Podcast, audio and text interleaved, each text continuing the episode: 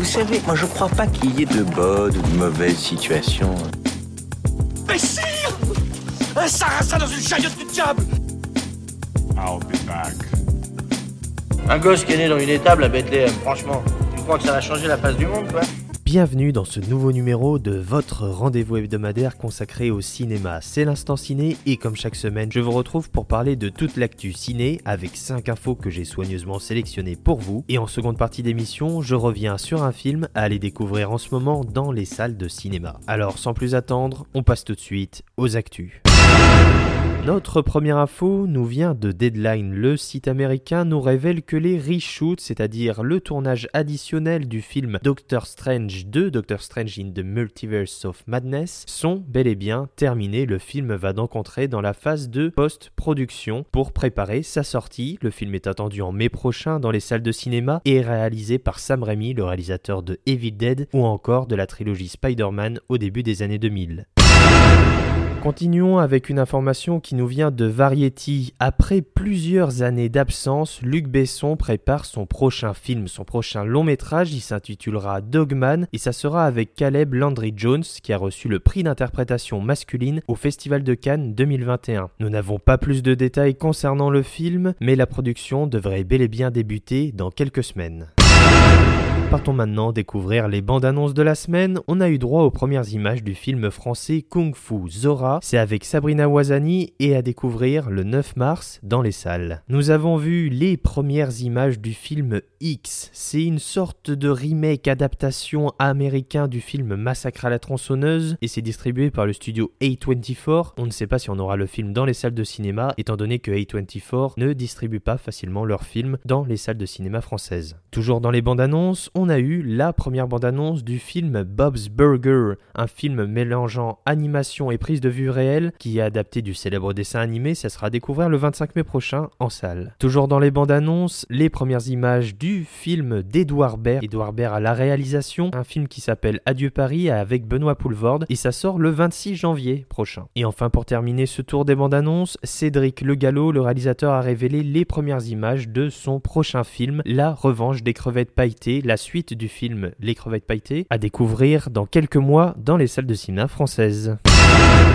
Continuons maintenant avec une nouvelle qui a bouleversé le cinéma international. Le légendaire acteur oscarisé Sidney Poitier est malheureusement décédé la semaine dernière à l'âge de 94 ans. C'est le premier ministre des Bahamas qui a révélé cette information. L'acteur était surtout connu pour avoir été l'un des premiers à avoir incarné les premiers rôles dans les grands films hollywoodiens en tant qu'acteur noir. Il a donc marqué les esprits, il a inspiré énormément de monde. Denzel Washington et Jamie Foxx ont fait référence à l'acteur dans le discours qu'ils ont prononcé lorsqu'eux-mêmes ont gagné l'Oscar du meilleur acteur, Sidney Poitier qui aura donc marqué les esprits et le cinéma.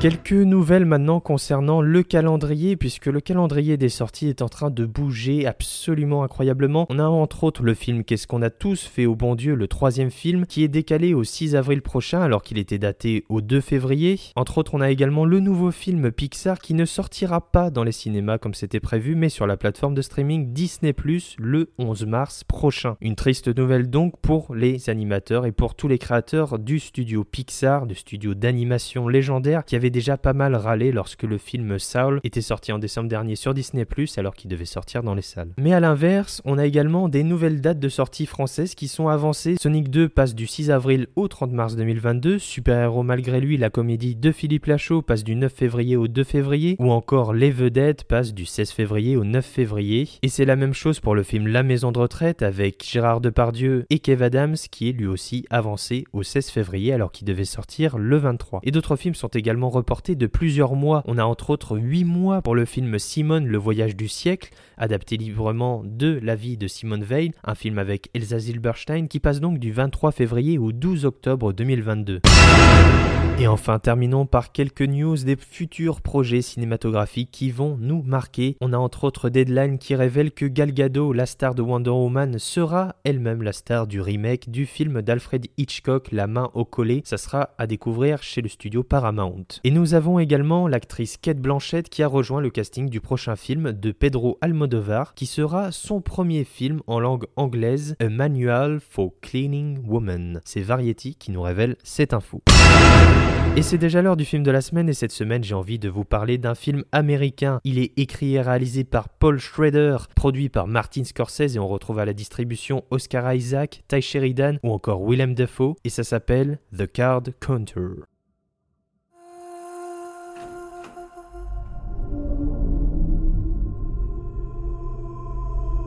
Il y a un fardeau qu'un homme peut endosser. C'est là qu'il se passe tous les trucs intéressants. Le fardeau créé par ses actions passées. C'est un fardeau dont on ne peut jamais se délester.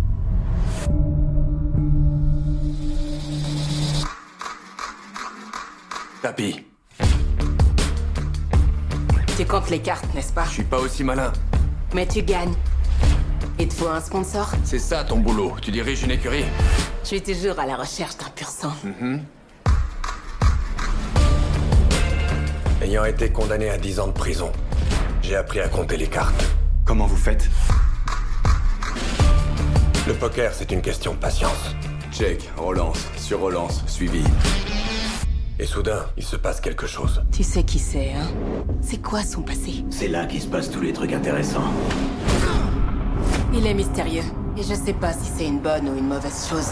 J'avais entendu parler et en bien de The Card Counter et je ne savais pas absolument de quoi ça allait parler. Je n'avais vu aucune bande-annonce, j'y suis allé un peu par hasard, à vrai dire, et j'ai été happé par ce film qui s'est révélé en fait être un immense chef-d'œuvre. Enfin, un immense chef-d'œuvre euh, à toute raison gardée, mais c'est une petite pépite en fait, un film hypnotique et enivrant, un thriller qui plonge tantôt dans le thriller psychologique, dans la mystification de son héros. Alors, avant tout, de quoi ça parle? Eh bien, on ne sait pas trop en fait. On a un héros principal qui est incarné par Oscar Isaac, un héros étrange avec des manies assez bizarres qui passe en fait sa vie dans les casinos à jouer au poker et au blackjack. Il dit qu'il a appris à jouer et à compter les cartes en prison, mais au départ, on n'a pas plus d'informations sur lui, sur son passé ou même sur son identité, son nom et son prénom. Et les autres personnages qu'il va croiser ne le savent pas non plus. Il dit que son secret pour réussir dans les cartes, c'est de ne pas trop compter, ne pas trop réussir, de ne pas trop miser haut. Il mise alors des petites sommes et fait le tour des États-Unis en gagnant de plus en plus d'argent. Et il va donc faire la rencontre d'un jeune homme, Ty Sheridan, qui est un peu comme lui au premier abord, un garçon un peu perdu. Et en fait, ils vont se rendre compte qu'ils ont un passé commun avec un ennemi commun, Willem Dafoe. Et les deux vont échanger. Il va y avoir cette relation de confiance qui va s'installer entre les deux hommes. Il va également faire la rencontre d'une femme. Il va y avoir un petit crush entre les deux. Mais le truc, c'est que c'est un quelqu'un de très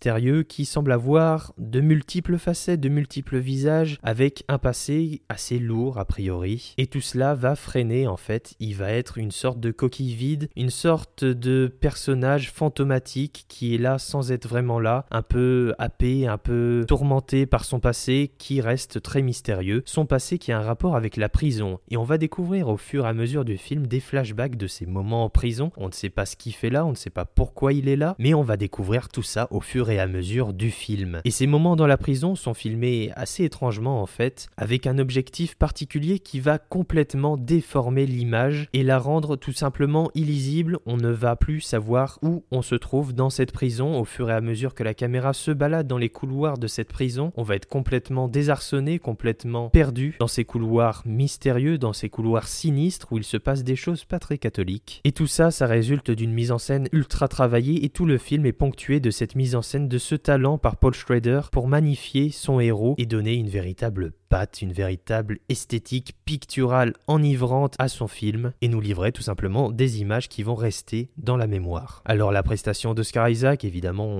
euh, Oscar Isaac est un immense acteur, on le sait, et il nous livre encore un personnage troublant justement, je vous l'ai dit, parce que parfois il est attachant et parfois on a l'impression qu'il est là sans être vraiment là, un peu comme un fantôme. Il arrive justement à tantôt être attachant et tantôt être complètement antipathique et il arrive vraiment à le faire et c'est un super acteur encore une fois Oscar Isaac qui mérite tout simplement la place qu'il a ici en premier rôle dans ce film. Que dire de plus de The Card Counter si c'est que c'est un immense film? Il est donc comme je vous l'ai dit produit par Martin Scorsese et on sent un peu ce, ce- cette patte un peu scorsésienne dans le film qui est un film assez dur, un film assez sombre et en même temps pas trop non plus donc euh, j'aime bien un peu cette ambivalence dans le ton du film qui résulte aussi de l'esthétique comme je vous l'ai dit qui est également un peu ambivalente on a la lumière des casinos et euh, le côté sombre du personnage en fait, ce qui fait un, film euh, qui joue sur plusieurs tableaux et ça, ça me plaît énormément. Tout ça pour vous dire que The Card Counter est à découvrir en ce moment dans les salles de cinéma. Il est sorti il y a une semaine ou deux, je crois, donc dépêchez-vous d'aller le voir parce que c'est une superbe découverte tout simplement et qu'on y passe un moment vraiment happant, vraiment hypnotique et ça, c'est pour ça que moi je vais au cinéma et c'est pour ça que je vous encourage à aller voir The Card Counter. Vous vous souvenez de lui? J'ai fait des recherches. Je sais qui vous êtes. Ils vous ont envoyé en enfer. Vous leur avez servi de bouc émissaire. Vous voudrez peut-être participer à ce que je vais faire. Et tu vas faire quoi? Mettre les choses au clair. Ça commence comme ça. Une pensée furtive. Qu'est-ce que tu crois qu'on va faire? Et ça grandit. 290 Great Hills Road. La porte devant et la porte de derrière. Faut que tu oublies tout ça. Chacun de nous est responsable de ses actes. Est-ce que je cours un risque Rien ne peut justifier ce que nous avons fait. Est-ce qu'il est possible de savoir quand on atteint cette limite? Voilà, c'est tout pour cette semaine. Je vous remercie d'avoir écouté cette émission. Vous pouvez bien évidemment vous abonner pour avoir directement chaque émission dès leur sortie et vous pouvez également bien sûr me suivre sur Twitter et Instagram pour être au courant des dernières actus cinématographiques. Les liens sont comme d'habitude en description. Voilà, bonne fin de semaine, bon week-end, à la semaine prochaine pour un nouveau numéro de l'instant ciné avec encore plus de cinéma, avec encore plus d'actu, avec encore plus de news parce que oui, on aime ça, parce que c'est pour ça qu'on vit, c'est pour ça qu'on aime le cinéma. Alors je vous dis à la semaine prochaine. Ça dépasse tout ce que j'ai pu imaginer.